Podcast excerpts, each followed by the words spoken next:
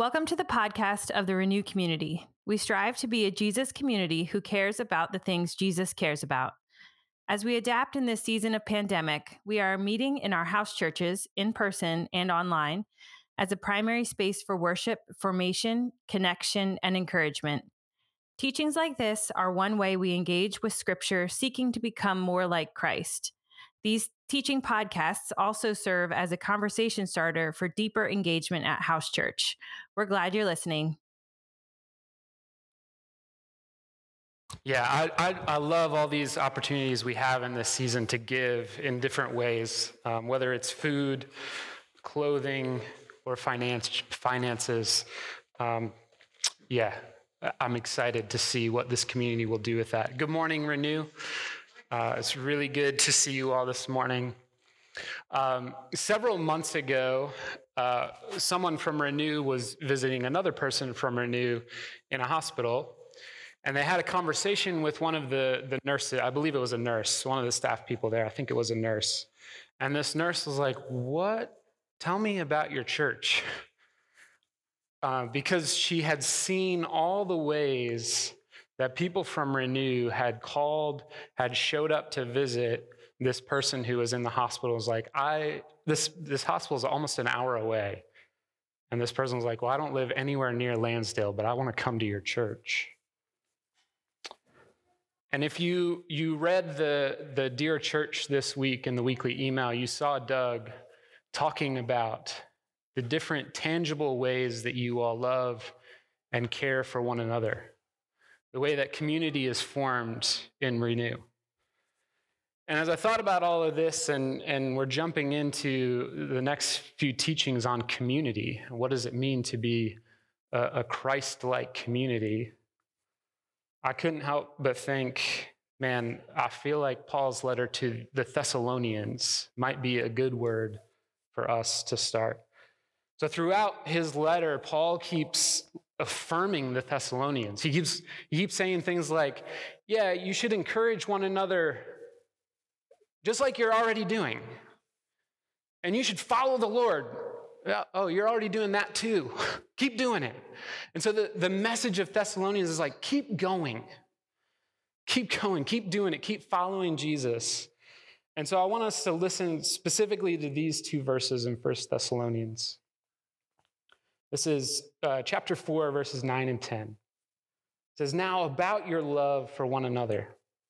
You have no need for anyone to write to you, for you yourselves are taught by God to love one another. But indeed, you do practice it toward all of God's family throughout Macedonia. But we urge you, brothers and sisters, to excel still more. And so, brothers and sisters of Renew, you don't need me to stand up here and tell you to love one another. because God has already put that on your hearts. But I want to, and I believe the elders would affirm this.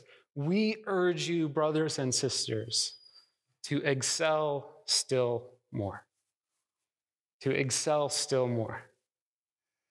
About your love for one another, you have no need for anyone to write to you, for you yourselves are taught by God to love one another. But we urge you, brothers and sisters, to excel still more.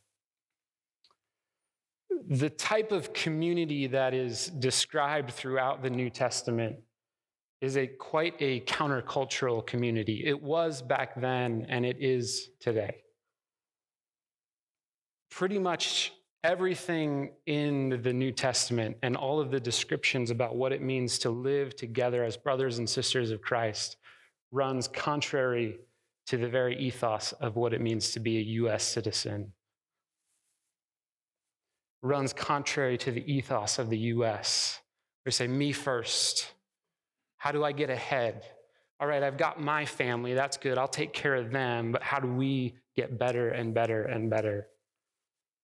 The New Testament's vision and Christ's vision for the church that he called is very different. And so I want to urge us to excel still more. I have a few thoughts about what that could look like uh, coming out of Scripture. The first one is be devoted. Be devoted. To excel still more means growing in our devotion. In Acts 2:42, when the Holy Spirit comes upon the disciples, the apostles, and launches them out, these people come together. And this is what it says in Acts 2:42. They were continually devoting themselves to the apostles' teaching and to fellowship, to the breaking of bread and to prayer. Everyone kept feeling a sense of awe, and many wonders and signs were taking place through the apostles. And all those who had believed were together and had all things in common. And they began selling their property and possessions and were sharing them with all as anyone might have need. Day by day, continuing with one mind in the temple and breaking bread from house to house. They were taking their meals together with gladness and sincerity of heart, praising God and having favor with all the people. And the Lord was adding to their number day by day those who were being saved. Now, if you were to read that description of community, I'm guessing you say, ah, that sounds great. Can I be a part of that? But it takes this devotion, devoted to the apostles' teaching, devoted to scripture. And we just spent this whole season uh, in this Abide series. What does it mean to abide with Christ through the scriptures? Devoted to fellowship, being with one another and growing together. Devoted to breaking bread. And that's why we take communion. We receive communion together whenever we gather, both in house churches and in gatherings. It's such an important practice to center us on Christ, devoted to breaking bread, but also to shared meals, devoted to prayer, to public worship and private fellowship around tables. Be devoted, excel still more, renew. And the second space I see for us is to intentionally and wholeheartedly seek the presence of God. That church in Acts that we just talked about began with the disciples and apostles gathered together seeking the presence of God. They had just spent three years or so with Jesus and experienced his physical presence with them. But now, after his death and resurrection, he has ascended into heaven. He tells them to wait, to pray for the Holy Spirit, for the presence of God to come in a new way. And they're there, and they're praying, and they're worshiping, seeking the Lord's presence. And the Spirit comes on them, and it says, The Spirit came like a flaming tongue and rested on each one of their heads. And that image of fire is really important because it draws us back to God's presence throughout the Old Testament. When in Genesis 15, God makes a covenant with Abraham, and he, Abraham separates these animals, and typically it should have been Abraham who walks through those animals and says, Let it be to me like these animals if I don't fulfill this covenant. But instead of Abraham, it's God Himself who shows up in fire and passes through those animals and says, This covenant is on me. And then in Exodus, this beautiful picture of the bush that's burning but is not consumed. And God shows up to Moses. And then on Mount Sinai, is bursting with flames because God's presence is there, calling his people, giving them the law to form their identity around who he is. In Second Chronicles 6 and 7, when Solomon d- dedicates the temple and fire consumes the sacrifices and fills the temple with his glorious presence. And so here in Acts 2, God's presence now rests on people as God sends them out.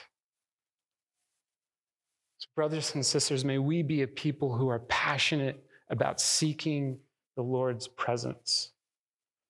In Exodus 33, Moses has this very important statement says Moses said to the Lord, If your presence does not go with us, do not send us up from here.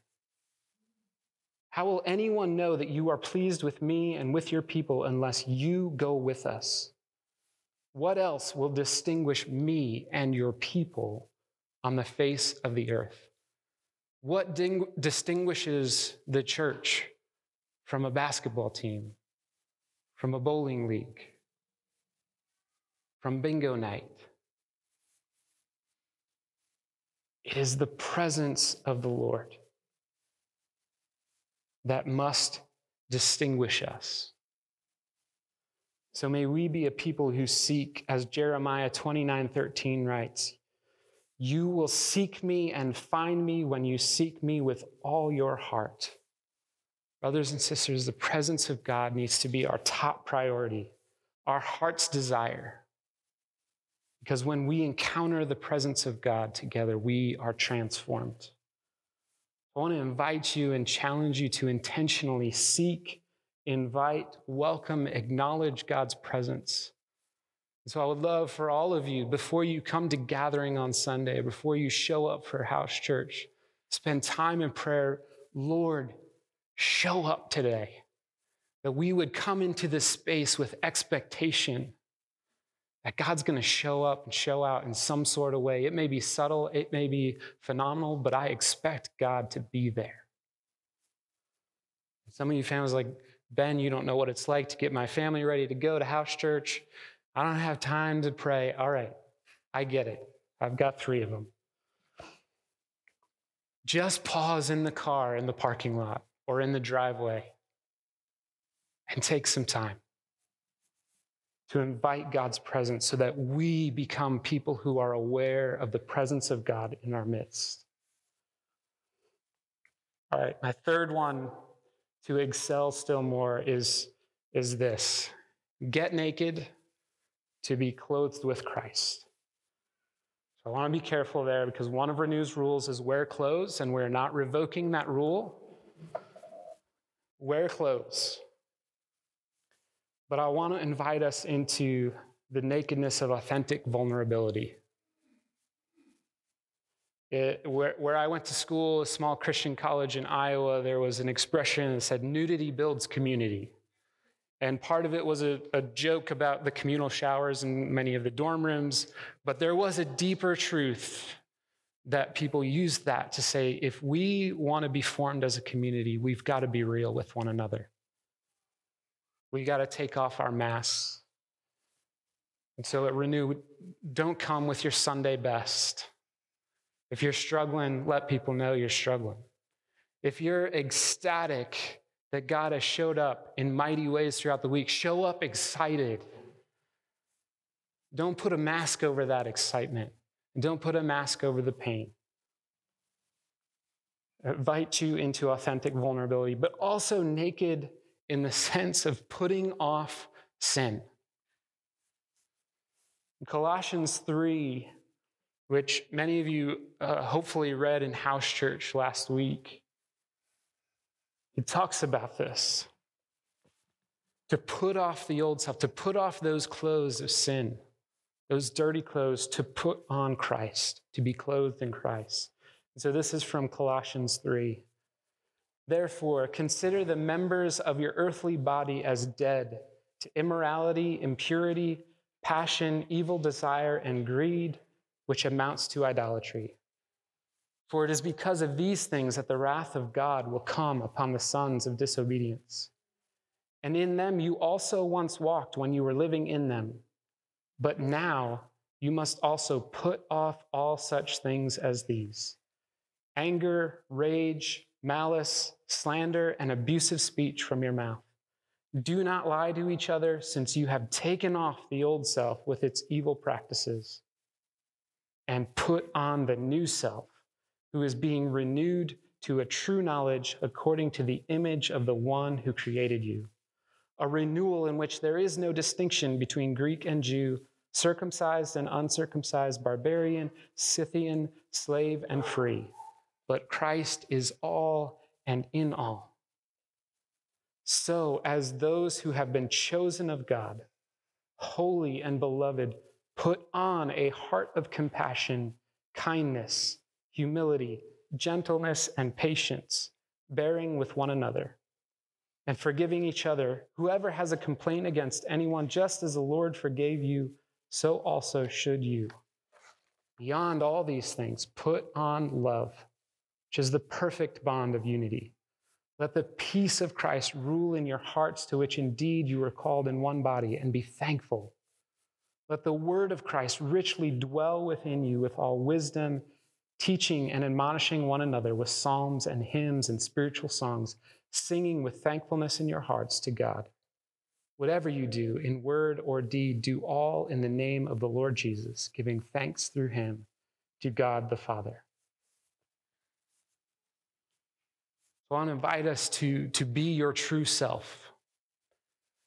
And I recognize that that could be a cultural mantra that is actually can be fairly dangerous because it's been warped to say, okay, just do do you, you do you, whatever whatever floats your boat. But that is not what it means to be your true self. Your true self can only be found in Christ, the one through whom and for whom and by whom you were created, the one who is himself the truth. And in fact, what Colossians, what Paul writes in Colossians is actually you can't be your true self if you're living those old ways. Because that's not the true you. That's not the God. That's not who God created you to be. So be your true self, the new self that is clothed in Christ because it's community that builds this Christ likeness. A New Testament professor writes this about uh, Colossians 3. It says, The vision of thriving is deeply relational, centered on the habits of body and mind and heart that sponsor unity and peace among believers. Love, compassion, forgiveness, these are not individual characteristics. They are rather divine gifts that are only received in the difficult work of relationships. They are garments for the body of Christ. And so, with that, one of the, the last one to excel still more is to press into the mess. To press into the mess with humility, grace, and truth. Uh, a handful of years ago, Doug and JR did a, a, did a series of teachings on community. And they talked about how community is necessary. It is necessary, but it is absolutely necessary for us to become the Christ like people that God is calling us to be, individually and collectively. So, community is messy because of difference. So, in Luke 6, uh, Jesus, he's got a number of followers, and in Luke 6, says he's, he's going to call 12.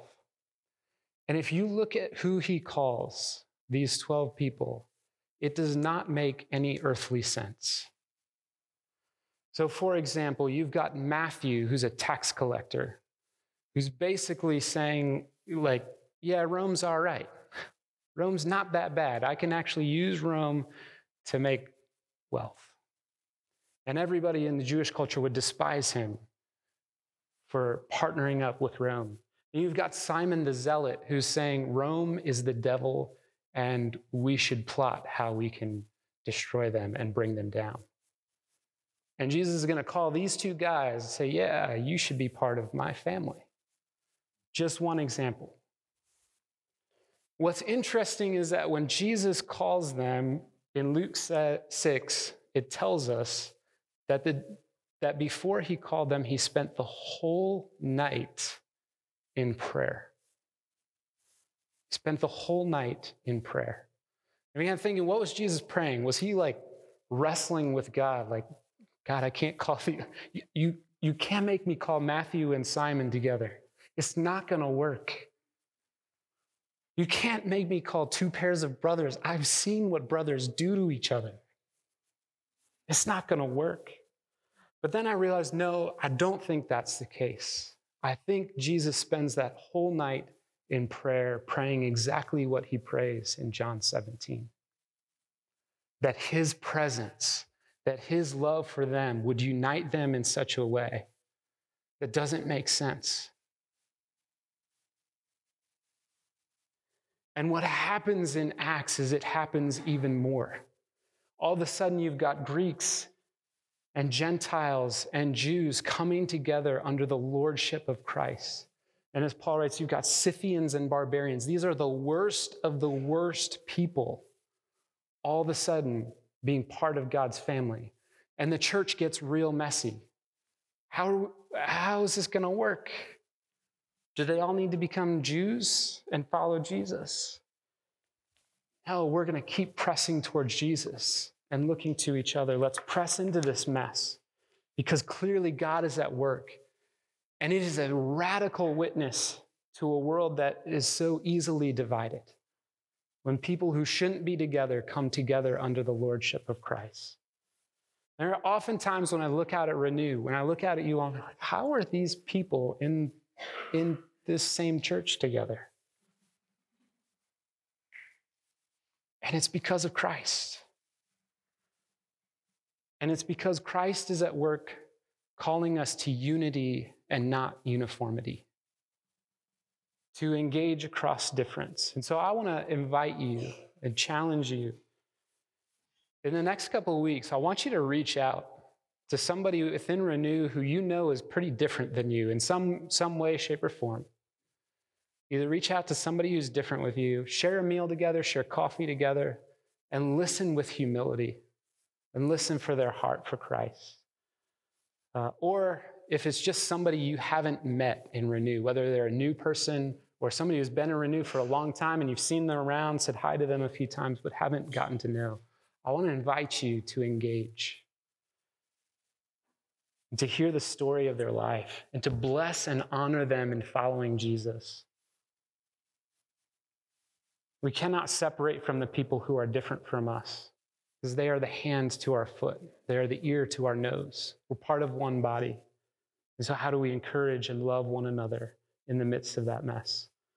The community obviously is messy too because of sin and evil. We're still broken people. Life is hard. The evil one is still at work. We are sinner saints. And so we need to press into the mess and the brokenness of, of one another's lives. And that's the call that, that Doug laid out several years ago when he invited us into Brave Space. To enter in with compassion, but also with a prophetic voice, seeking the presence of Jesus in the midst of that mess. Renew has this rule no perfect people allowed, and so that means things are going to get messy. But there's also this mantra that healthy community is not the absence of conflict, but the presence of Jesus in the midst of it. So may we be a people who excel still more in seeking out the presence of Jesus in the midst of the mess. Lastly, we need to be people who continually remind each other of the gospel. Because it's Jesus who boldly and humbly pressed into our mess, into our brokenness.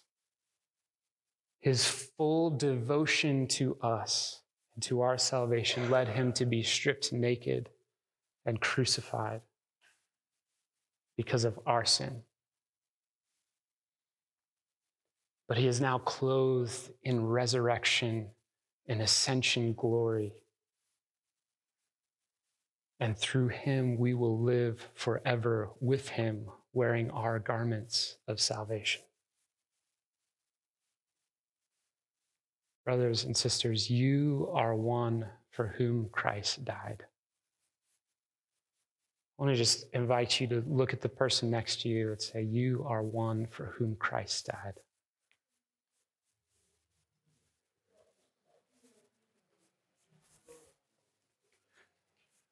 The love of God abounds. The love of God for you knows no bounds, it has no limits. It excels even more and more. So God welcomes you fully into the family of the good Father, his beloved Son, Jesus, our Savior, and the Holy Spirit. So I want to invite our worship team back up so we can respond to this good, good God whose love excels still more for us. As I pray.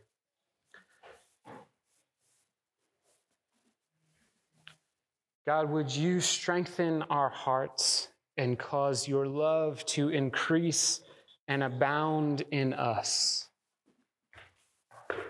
Increase our love for Jesus, increase our love for one another and for all people, and help us to excel still more. Amen. Thank you for listening to the podcast of the Renew community. This in no way should replace the formation within a community of Jesus followers. If you are looking for a church, would like more information about Renew, or would like to give financially to this ministry, check out our website at renewcommunity.org.